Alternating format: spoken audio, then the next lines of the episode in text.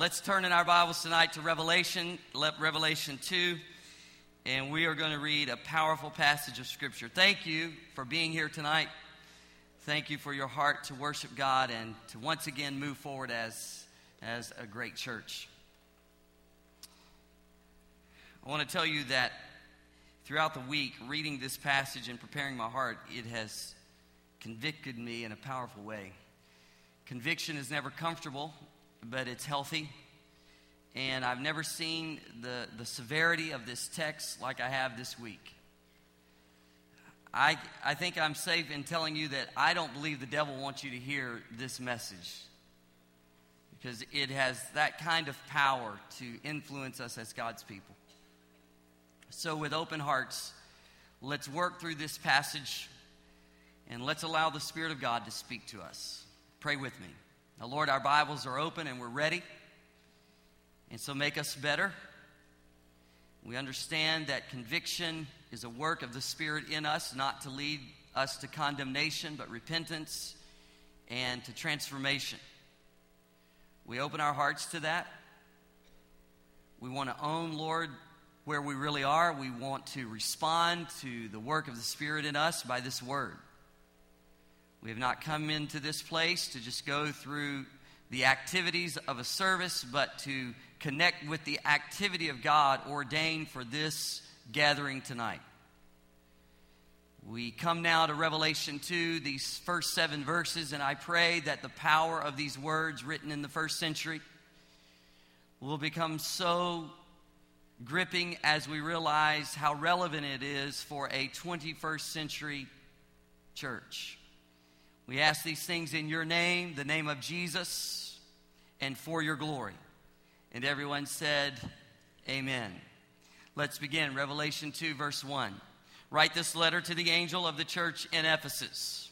This is the message from the one who holds the seven stars in his right hand, the one who walks among the seven gold lampstands. I know all the things you do Stopping right there for a moment, knowing that this person making the evaluation is Christ Himself. And with the eyes of fire, there's nothing that can block his vision of the reality of the church that he is writing to, the reality of your life, my life, our church. And so nothing can be hidden. This is the God with all knowledge. This is the God with his omnipresence and yet manifest presence, and he understands the very details of your life and mine. He says, I have seen your hard work and your patient endurance. I know you don't tolerate evil people. You have examined the claims of those who say they are apostles but are not. You have discovered they are liars. You have patiently suffered for me without quitting. Let's look at that first phrase coming out of the, the, the second sentence I have seen your hard work. This word hard, describing the work in the Greek, it, it gives a, a very clear picture of working to the point of exhaustion.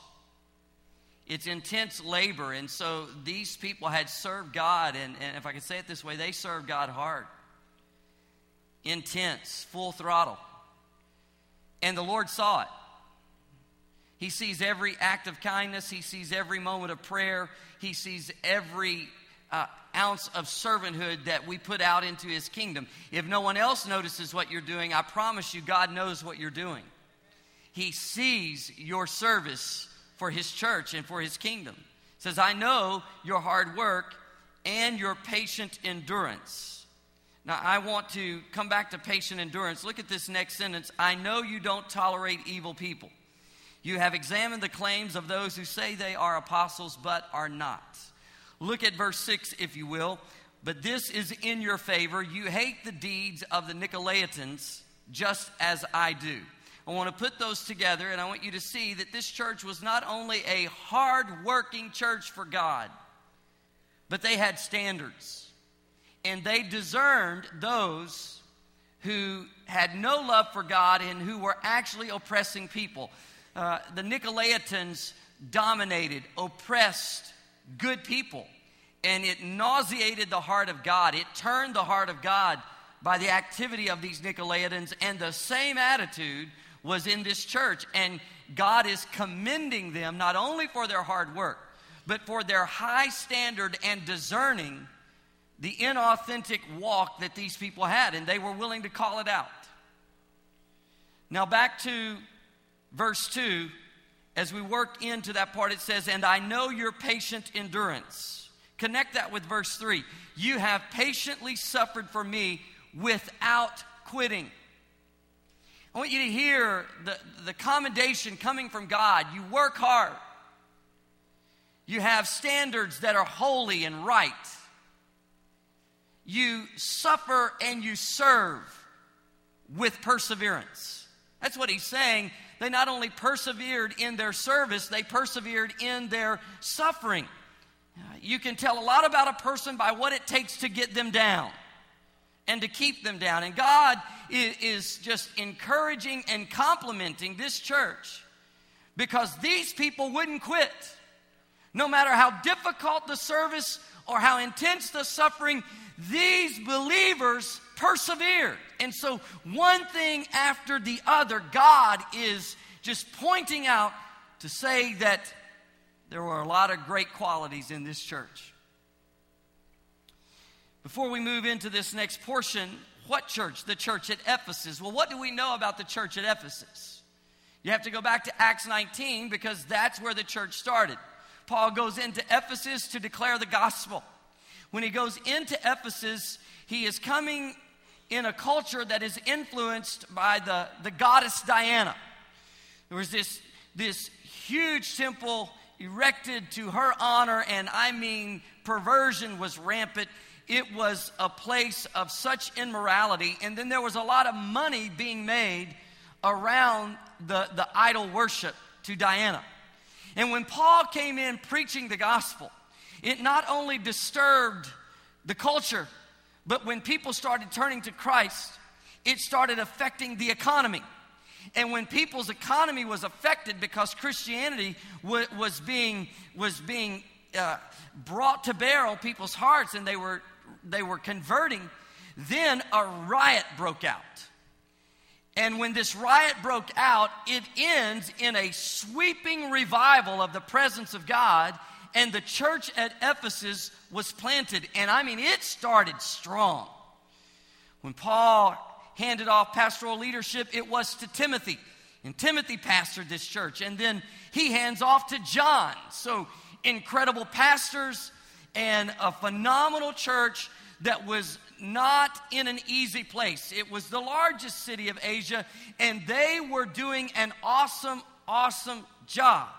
But notice what happens. We're back to Revelation, and now we're to the focus there in verse 4. But I have this complaint against you.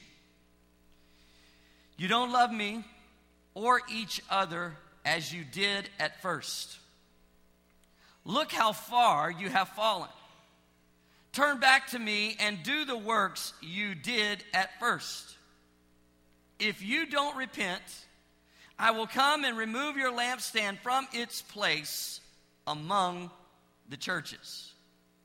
You know how you can read something many times, and each time there's a, there's a part of the passage that tends to reach out and grip your heart in a way that it hasn't before.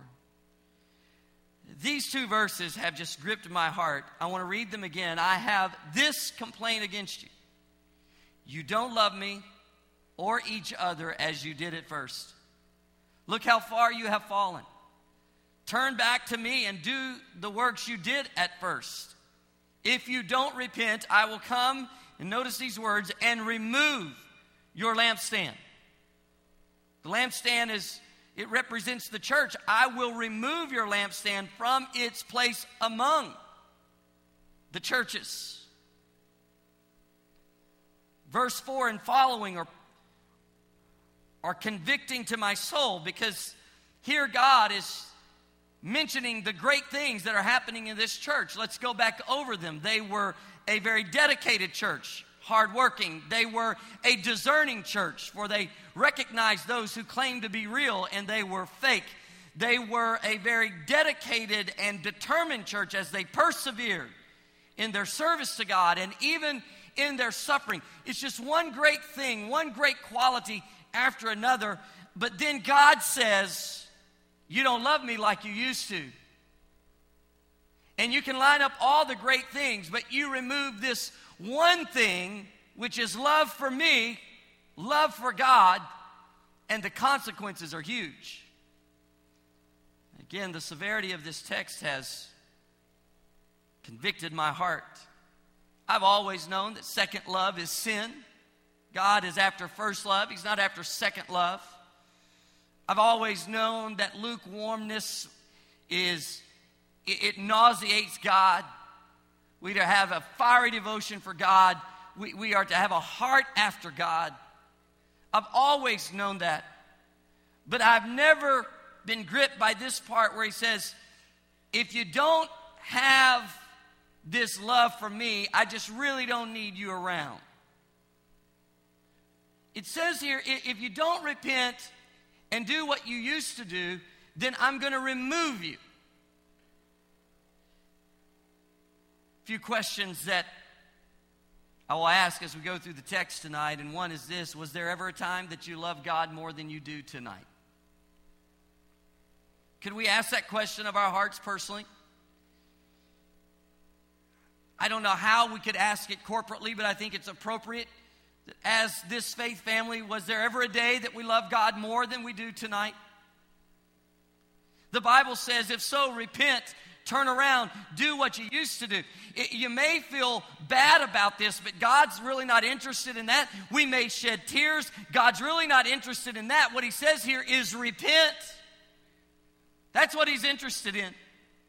See, it wasn't enough for me to feel conviction through the week unless it led to a, a godly sorrow that led to repentance, that led to some change. The great commandment is to love God with all of our heart, soul, mind, and strength. If that's the greatest commandment, could we then say that the greatest sin is not loving God with full devotion?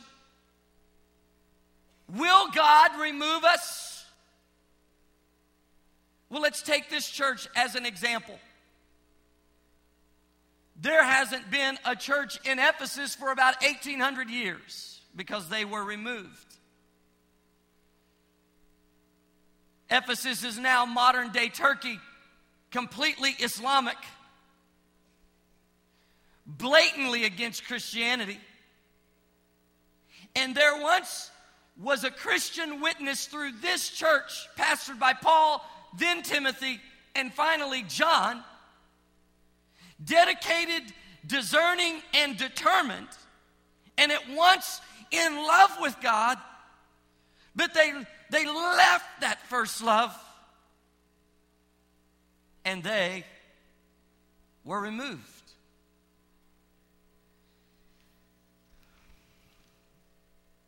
The assembly at Ephesus was solid. We just read that.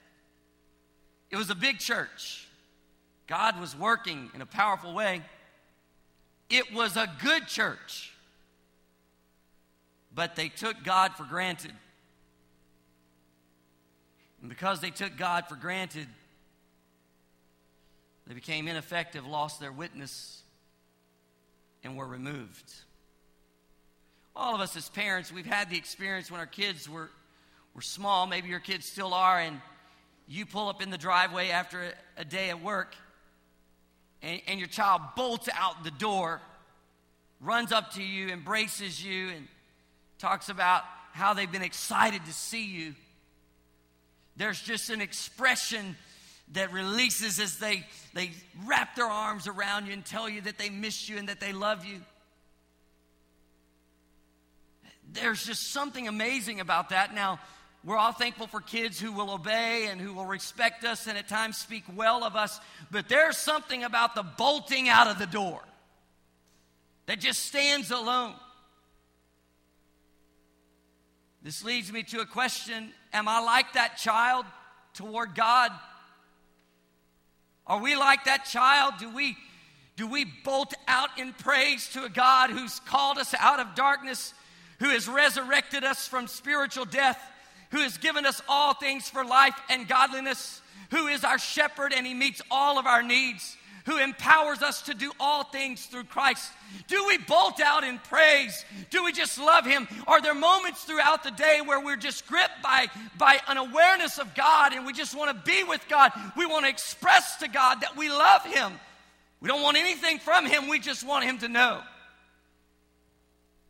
We love Him. I was convicted with this question Jesus, do I ignore you until I need something from you? When the child bolts out the door, they're not running out the door to ask for something, they're just happy to see you. They just want the embrace, they want the communication, the interaction.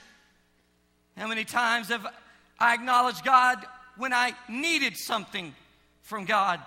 I think about the Word of God and, and my attitude toward the Word. How many of you remember getting like a love letter when you were engaged or you were dating? Oh, Lord. Let's do a show of hands on that. Okay, good. Yeah, hands, hands. Make sure we're connecting. Well, I don't know about you, but when I get one of those letters, this is one right here. I'm going to read it to you. Actually, not. Um, I would read it. I would read what it said and then I would read in between the lines of all I think was being said. Read it, reread it, hold on to it, read it again. Because there was a relationship behind the letter. There was a relationship that was alive and growing and developing, and, and it made the letter of great importance. It was cherished. It was read, reread, read for all that it was worth. I mean, we, we, I squeezed everything I could get out of the words in those sentences. Now, think about the Word of God. Think of your attitude, my attitude, our attitude toward the Word of God. It is a metric of my love for God. Because if I love God, it will draw me to His love letter to me, and I will read it. I will reread it. I will read it for everything that I can see. Then I'll read in between the lines to try and extract everything that God is communicating to me. I would say to all of us that there's much vision to be cast. I, I love the privilege of casting vision, and there's much vision for us to accomplish. I will call us to embrace vision. I will call us to serve God with passion. I will call us to give out of a generous heart. But here's, here's my prayer that our vision, serving, giving, and going would be out of a love for God. Not out of just we like the church or this seems right, but that it's coming out of a fresh walk with Christ that my testimony is not only what God did 10 years ago, but it's what He did today. It's what he was doing in my life yesterday. It's an up to date walk with God. I'm, I'm connected. I, am relating. I'm having communion with this God that I sing about, talk about. It's not just a church going relationship, it's a relationship with a personal Savior who walks with me and does the day with me, who loves me with a love that has no end. Praise his name. Maybe you were raised in church. I was raised in church, and I can remember going through the phase where it was more just don't do what God hates. That's, you know, I didn't want to backslide and just don't do what He hates. And so the journey was more about I don't know if it's fear based or always on defense. Don't do that. Don't do this. Oh, don't. He hates that. Oh, you know he hates that. Don't do that. More than just realizing he loves me and I love him and serve out a passion for God. Not so much fear of what I might do, but how close to God can I be? Hmm.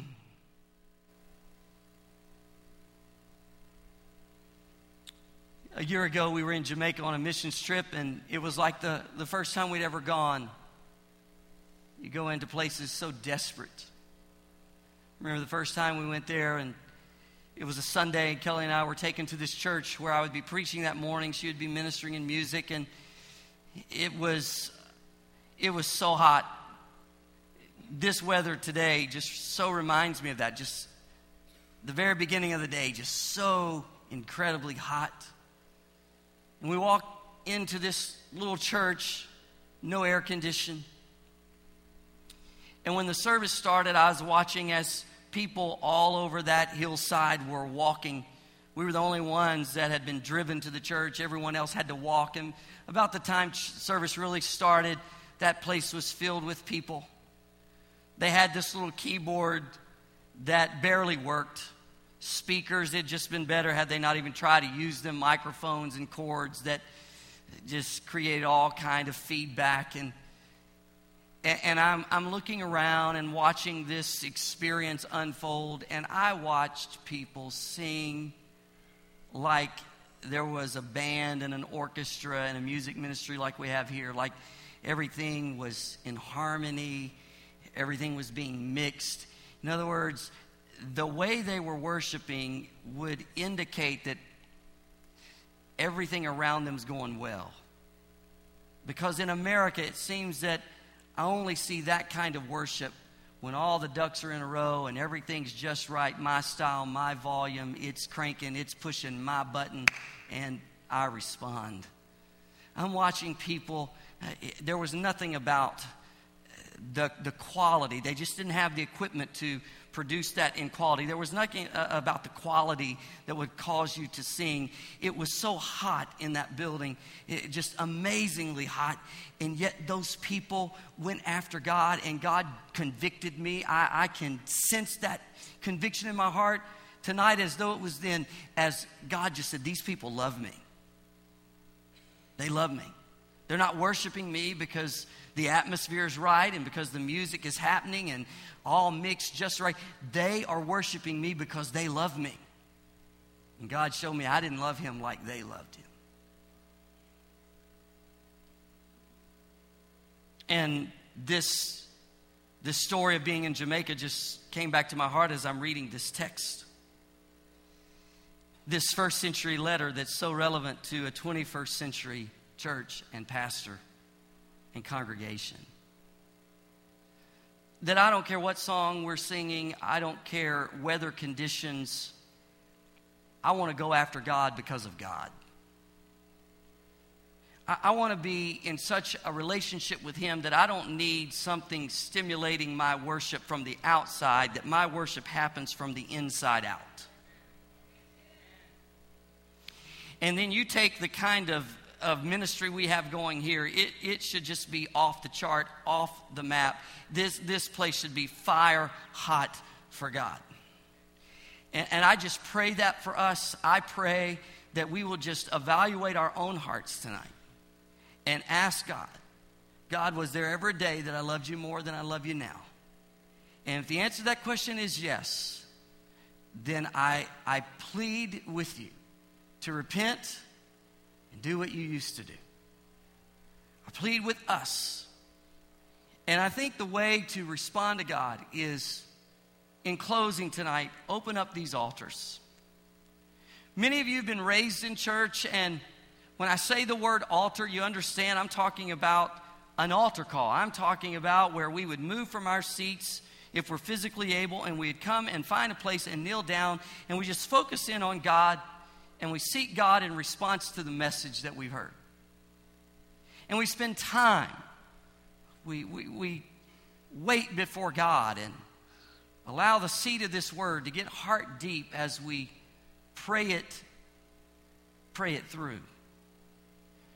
If you've not been raised in church, the very word altar may cause you to look around and say, What are you talking about? You, I see stairs. I want to tell you, we will we, we dedicate this area as, as an altar to just come and kneel before God.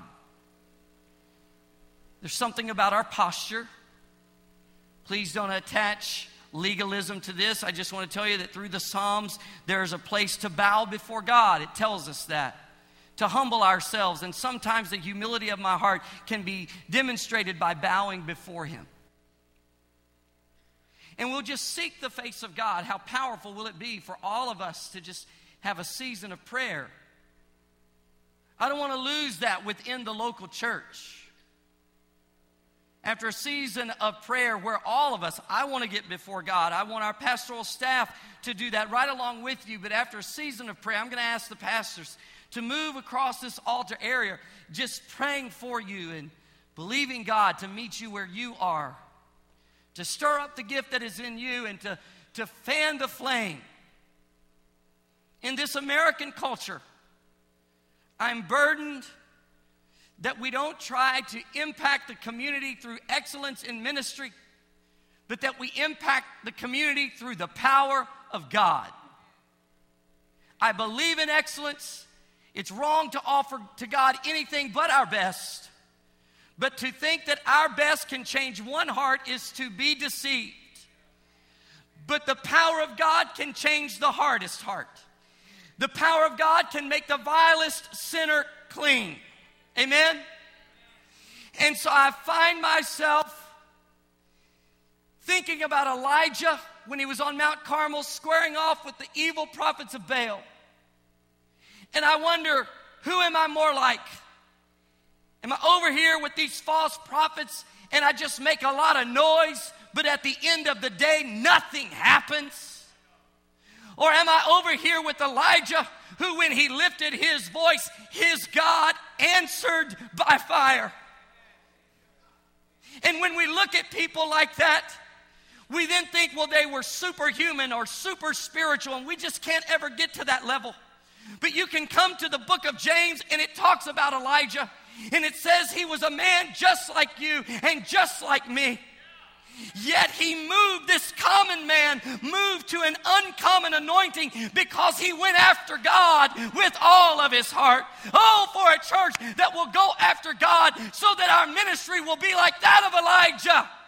And we can say to the multitude in the valley of decision, Our God is God, for our God answers by fire.